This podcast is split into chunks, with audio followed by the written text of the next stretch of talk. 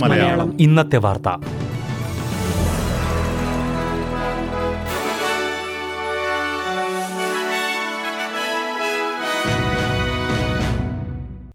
നമസ്കാരം. S B S Malayalam ഇന്നത്തെ വാർത്തയിലേക്ക് സ്വാഗതം. ഇന്ന് രണ്ടായിരത്തി ഇരുപത്തി മൂന്ന് ഒക്ടോബർ ആറ് വെള്ളിയാഴ്ച.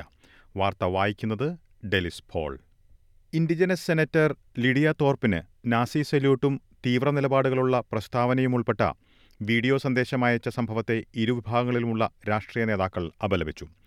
ഫസ്റ്റ് നേഷൻസ് പതാക കത്തിക്കുന്ന ദൃശ്യങ്ങളും വീഡിയോയിൽ ഉൾപ്പെടുന്നു. ആദിമവർഗക്കാർക്കായുള്ള വോയിസ് ടു പാർലമെന്റ് റഫറൻഡുമായി ബന്ധമുള്ളതാണോ ഈ വീഡിയോ എന്നത് ഇതുവരെ വ്യക്തമല്ല.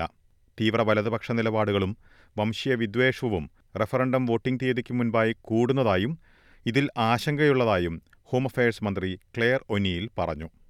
ആളുകളെ ഭീഷണിപ്പെടുത്തുന്ന രീതിയിലുള്ള പെരുമാറ്റത്തിന് റഫറണ്ടത്തിൽ സ്ഥാനമില്ലെന്ന് പ്രതിപക്ഷത്തിന്റെ വക്താവ് സൂസൻ ലീ ചാനൽ സെവനോട് പറഞ്ഞു. റഫറണ്ടത്തിന് വോട്ട് ചെയ്യാനൊരുങ്ങുന്ന ബഹുസാംസ്കാരിക സമൂഹത്തിൽപ്പെട്ടവരെ ലക്ഷ്യമിട്ട് യെസ് ക്യാമ്പും നോ ക്യാമ്പും സജീവമായി രംഗത്ത്. തെറ്റിദ്ധാരണകൾ അകറ്റി ശരിയായ വിവരങ്ങൾ തേടി വോട്ട് ചെയ്യാൻ ആവശ്യപ്പെട്ട് വിവിധ സംഘടനകൾ ന്യൂനപക്ഷ സമൂഹങ്ങളെ ബന്ധപ്പെടുന്നതായും റിപ്പോർട്ടുകളുണ്ട്. റഫറണ്ടത്തെക്കുറിച്ച് ആവശ്യത്തിന് വിവരങ്ങൾ ബഹുസാംസ്കാരിക സമൂഹത്തിലേക്ക് എത്തിയിട്ടില്ല എന്ന് മുൻ അഭയാർത്ഥിയും ഭാഷാ സേവനങ്ങൾ ഒരുക്കുന്ന പോളറോൺ എന്ന കമ്പനിയുടെ ഗ്രോത്ത് ആൻഡ് റിലേഷൻസ് വിഭാഗം മേധാവിയുമായ ഇവ ഹുസൈൻ ചൂണ്ടിക്കാട്ടി.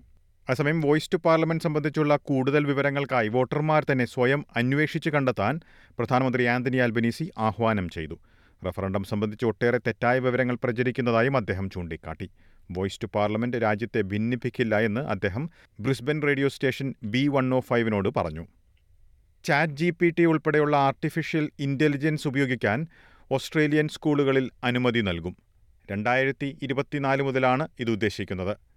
ഇക്കാര്യത്തിൽ വിദ്യാഭ്യാസ മന്ത്രിമാർ തമ്മിൽ ധാരണയായി സംസ്ഥാന സർക്കാരുകൾ ഈ വർഷം ആദ്യം ചാറ്റ് ജി പി ടി ഉപയോഗിക്കുന്നതിനെതിരെ താൽക്കാലിക നിരോധനം ഏർപ്പെടുത്തിയിരുന്നു. കോപ്പിയടി ഭയന്നായിരുന്നു നടപടി.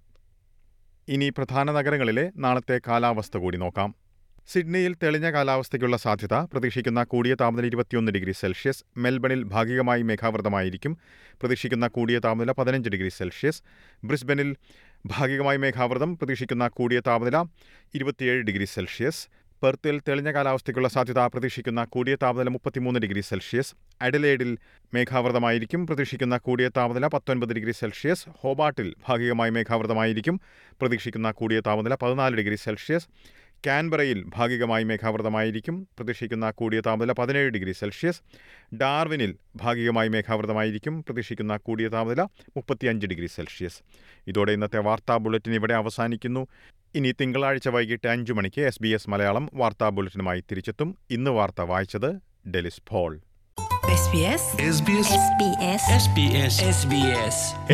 മലയാളം. ഇന്നത്തെ വാർത്ത.